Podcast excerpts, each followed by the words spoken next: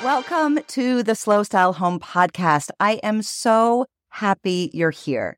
If you want to create a beautiful home that isn't cookie cutter or a trendy copy of someone else's, you're in the right place. And if you don't want to hurt your wallet or the planet to get one of those dream homes.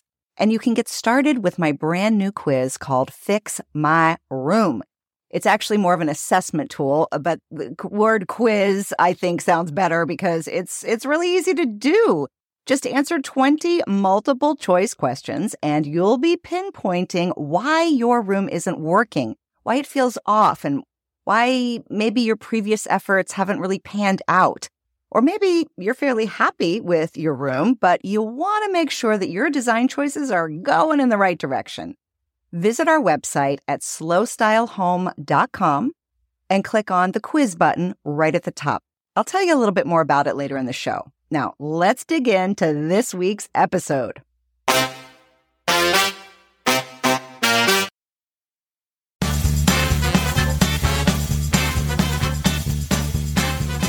Hello and welcome to the Style Matters Podcast. I'm Zandra, your host, and I am so glad you're here. If you're looking for ways to love your home, enhance its beauty, and above all, make it a place that both nurtures you and inspires you, then you're in the right place. On this show, I talk with the most thoughtful designers, stylists, and artists in the industry about why our environments have such a huge impact on our overall happiness and whether or not we go through our days uplifted or dragged down. I pick their brains for how they do what they do and how we can apply it to our own homes. I believe everyone deserves to have beauty in their lives, and if it's lacking in yours or if you just can't get enough of gorgeous interiors, this show is for you. I'm so glad you found us.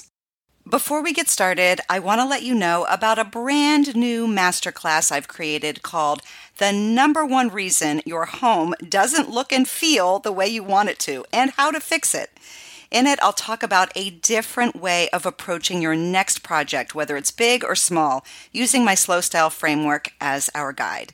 You'll come away knowing all of the steps and skills you need to make sure you're happy with your results and that you're spending your money much more wisely or even not spending at all, and the confidence to really lean into a style that truly represents who you are without worrying that you'll regret your choices. The best news, it's free. Go to littleyellowcouch.com and click on Masterclass at the top to sign up. This is a live workshop on Zoom, and I'm offering it 4 different times, all within the week of November 14th. So I will be staying on for Q&A to answer any and all of your questions, but you do have to sign up. Again, go to littleyellowcouch.com and click on Masterclass at the top of the homepage, and then you can pick the time that's right for you. I really hope to see you there. Okay, on to today's episode. My guest is author Hilary Robertson, talking with us about her newest book, Nomad at Home: Designing the Home More Traveled. Hilary is not only a much sought-after stylist for numerous brands, she is an addict when it comes to travel. She soaks up the materials, the emotions, the colors, the patterns of each new place she visits or moves to. And moving in for extended stays is the only way to really get the design juices flowing in her mind. What you'll see throughout this book are photos of homes where the line between the culture of a city or neighborhood and the interiors of private spaces is blurred to the point where you feel like the rooms of these design-obsessed owners have always been there, existing as a repository of memories over many, many years. The book is gorgeous, and Hilary is lovely. Here she is. Hilary Robertson, welcome to the Style Matters Podcast. Thank you. Thank you so much. Thanks for having me. Yes, it's a beautiful book. You are an immersive traveler is how I would describe you. And I think the book is for immersive travelers. For example, you really had me laughing in the intro when you're describing the lure of moving to a new country, right? And we all do this. We get this image in our minds, and you know, you write about how you've already picked out your market basket and the dress you're going to wear, and you know, where you're going to go shopping. Yeah, and we all do that. And I just think it's so true. So, what is it about traveling that creates these scenarios in our minds? And do you think we're all just longing for escape? Well, or do you think it's more about becoming someone new? I think it could be a bit of both. I think it probably depends on your personality. I've got friends who only want to go for a week or 10 days. And I'm like, really? That's just not enough. Right. There really is nowhere that I go that I don't. I'm sure there's been a couple of places that I probably haven't liked, but I'm always picking up the property magazine or looking in the real estate window or whatever. I can't help myself. Right.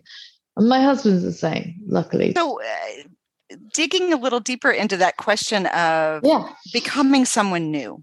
What do you think for our own personal development that we get out of traveling? And how does that then kind of relate to what we bring home with us? Well, for me, I really like to speak languages. Growing up in Europe, it's just easier, to be somewhere different within an hour and a half or 2 hours or whatever. So, I grew up in the south of England. So going to France is easy peasy, the channel's only 20 miles across. So that just felt very normal for me. And my parents were both academics. So we had long holidays. So travel was important to us as a family. So I think it was just like early training in a way. So that was how we lived. And I remember my father always, as soon as he arrived in France and had his first glass of red wine and pate and, baguette, he was like a happy man. He'd become French over the course of 15 minutes. Yes. We liked ourselves better when we traveled, maybe. That is also about not having the pressure of your normal life and whatever. I think it's also, we can, sometimes you can extend the fantasy and it's doable. Sometimes it really isn't doable, if you're a design person, I think you can't help wanting to soak up all the different things that you see in other countries. And for me, that's really exciting because I'm sort of fairly insatiable when it comes to style, looking at having new things to see. So, yeah. Right. And that really is, to me, that is who this book is for. It's for people who, when they travel, they are really paying attention to the colors, the patterns, the textures, the materials that they're coming across, the furniture, the even what's on the walls, how the walls are made, and really soaking that up. And that's what your book illustrates so beautifully. I want to talk about materiality with you, speaking of what goes on the walls. Yes, sure. Sort of near the beginning of the book, you give us this primer on different types of surfaces, which I thought was really, really helpful. Broadening our thinking about the options for our walls and our counters and our floors. And I think that we don't have a lot of, in America, it's mostly drywall, or if it's an old home, it might be plaster. Yeah, if you're lucky. Or there may be some wood paneling occasionally. True. Yeah. And in Europe, I'm used to that there being a lot more texture. But I think there is just ways of achieving it. And that's what I was trying to point out, that the kind of finish of paint that you choose, or using a lime paint, or using the Roman clay, which is like a troweled on surface, which you can put over drywall. There are choices. It's not, it's not as if we're stuck with drywall. If you have drywall, you can do something to that. So yeah, I think that's what was so great, was that it was sort of, you really were encouraging us and giving us the inspiration to try out some of these other techniques. And of course, you can hire someone to do it if you're not comfortable doing it yourself. Absolutely, yeah. Right. But what do you think that those kinds of walls do for a space? What does it really matter? I guess what difference is it? I talk about this a lot. I'm always urging people to think about the the envelope of the room that they live in, and think about the simplest things, the wall and the floor and the ceiling and the baseboard, all those things are going to contribute more than you imagine to the atmosphere, because really it's about the way the light is in a room. I mean, you know, you can also do a lot by choosing good lighting, but obviously we'd like to, you know, have daylight, and the way that the daylight hits a lime paint wall or a plastered wall is just so much more poetic and romantic than light hitting the drywall. I mean, you know, it's not the end of the world, of course, but for me, that's what I'm looking for. That's the kind of detail that makes me happy, but it's really fundamental. I think if you get the envelope of the room right, then you can be very simple with everything else in it. Yes. Oh, and the light is captured so beautifully in these photographs. And they definitely remind me of my time, both in Italy, but also in the Southwest, where I was most recently. Oh, yeah. The adobe walls, they have that texture to them as well. Yeah. Absolutely. Yeah. No, adobe's stunning. These are completely modern and eco and better for the planet. There's so many arguments for using these kinds of paint. That's a really good point. I'm glad you mentioned that as well. I want to talk a little bit about hotels. You know, This book is a lot about, like you said, living in places and really setting up a home in places. But there's also something to be said for paying attention to the details that we see when we're staying at a fabulous hotel. Can you give us some examples of what you pay attention to when you're in a hotel? And also in the book, you talk about sometimes staying at a hotel illuminates what's missing in our own homes. Oh, definitely. I think you can learn a lot about comfort. I'm always, you know, looking under the sheet to see what the mattress is, or taking the pillowcase off because I want to know why that pillow was so good. Or, right. You know, I'm a very obsessive sort of bed person. So. So yeah, I love to know that stuff. And but also simple things like, oh yes, there's a really good reading that's just, you know, in the right place, and there's one for me and then one for my husband, and you know, just simple stuff which I think just will make your experience better. Often when I'm choosing a hotel, I'm choosing probably somewhere on the smaller side, maybe family run with, you know, vernacular architecture. And there's a hotel in Puglia that I love called Masseria Potenti, where I shot a big campaign for Sunbrella. This is a family run hotel, and they care enormously about your experience. It's very warm and attentive without, you know, being interfering, but just getting to be in this astonishing space is transformative. You know, it's a privilege to be in a beautiful space like that. Yes. And eating food that they've grown and wine that they make and all that stuff. You really feel the difference, I think. Yes. And a lot of the touches in the rooms are very simple. It's about the fabrics that they use and the way they've used the local antiques from, you know, probably not from anywhere very fancy, but you can achieve that feeling. I think the architecture is doing a lot, but that's why I'm encouraging people to really think about texture and materials, because you can bring that home with you. You can do that at home. And I think you're talking about quality, and it's not about being overly decorated or even fantastic, you know, over the top with luxury, but really, really good bed linens. They go a long way to making your experience definitely wonderful. Yeah, I really love a high-low home where you find your balance between the luxury things that you want to save up for, and then the humbler things that are beautiful and work in the mix. You know, I don't need a huge budget. I like parameters. Parameters help. They really do. They help you be more creative, I think. Definitely. Absolutely. Well, let's talk about some of these specific rooms. You feature a few homes that are in Morocco, which is so full of, I mean, talk about color and depth and pattern, and sort of just a riot of for your senses. There's a home that it's got these deep, rich colors all over the place. But then there's at least one other home that's in Morocco that's all very neutral. So tell us about that contrast and what you think that does for people's experience. Emery, who has the house that's all in shades of green and blue, and her house in Belgium is the same. Okay. She makes tile and paint and furniture. She's been doing this for many decades. Her house is like an incredible fantasy and very clever. She really dives into this whole color palette, but that's the color palette she uses everywhere.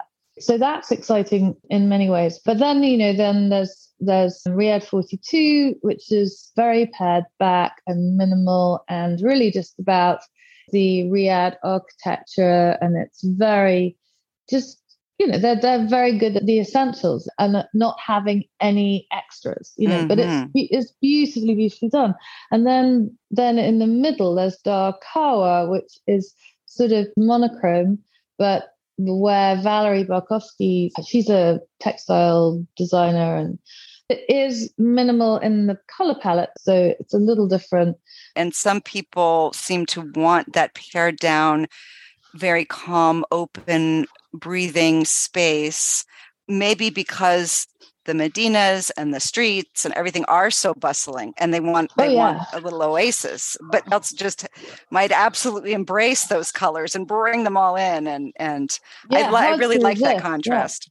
Yeah. So let's talk a little bit about where you live. Your beautiful home, your country home, is featured in the book. And what I loved was this rich assortment of texture. It was very warm. It's a neutral color palette in my mind, but it was the texture. I have a little bit of blue. There's a little blue and a little kind of rough indigo, a little bit dusty pink, but very much, it is very neutral. But that house, it is all about texture. I mean, the schoolhouse is made of chestnuts, the walls are chestnut, the floors chestnut. And then it was extended. So the extension is white painted wood. This whole house has amazing light. It's really just has the most magical light. And that's really often what will make the difference for me about a space that I love is when a space has magical light, then I'm in. Do you try to see a space different times of day before you buy it? Yeah, definitely. Okay, I have to ask. Top 5 must-visit places for the design-led traveler, which is kind of how you describe yourself.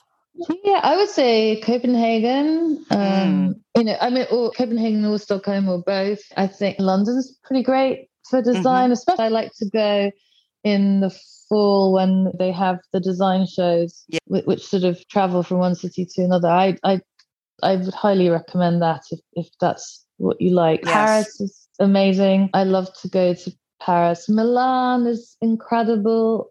Just soak up the stuff outside and your head will be exploding. From your perspective, you've traveled the world. You've lived many places. You've seen so much. Why does style matter? It sort of makes every day more beautiful. And, it's really up to you what style means to you. It's an individual thing. For me, beauty just makes life better, Everything from the light to gathering some branches. It doesn't have to be, you can't always have the perfect space, or who wants perfect anyway? Right. Perfect, right? Style is just how you live your life, the choices you make in your day, I think. Thank you so much. It's been really fun talking with you. Yeah, lovely. Thank you so much. Okay, I hope that was helpful and inspiring. Don't forget to sign up for the upcoming free masterclass. You have 4 times to choose from on November 15, 16, and 17. Just go to littleyellowcouch.com and click on Masterclass at the top to sign up. And also at littleyellowcouch.com, you'll find the show notes for all of our episodes, where you'll find photos and links and my own thoughts on what we're talking about here on Style Matters. Have a great week. Bye for now.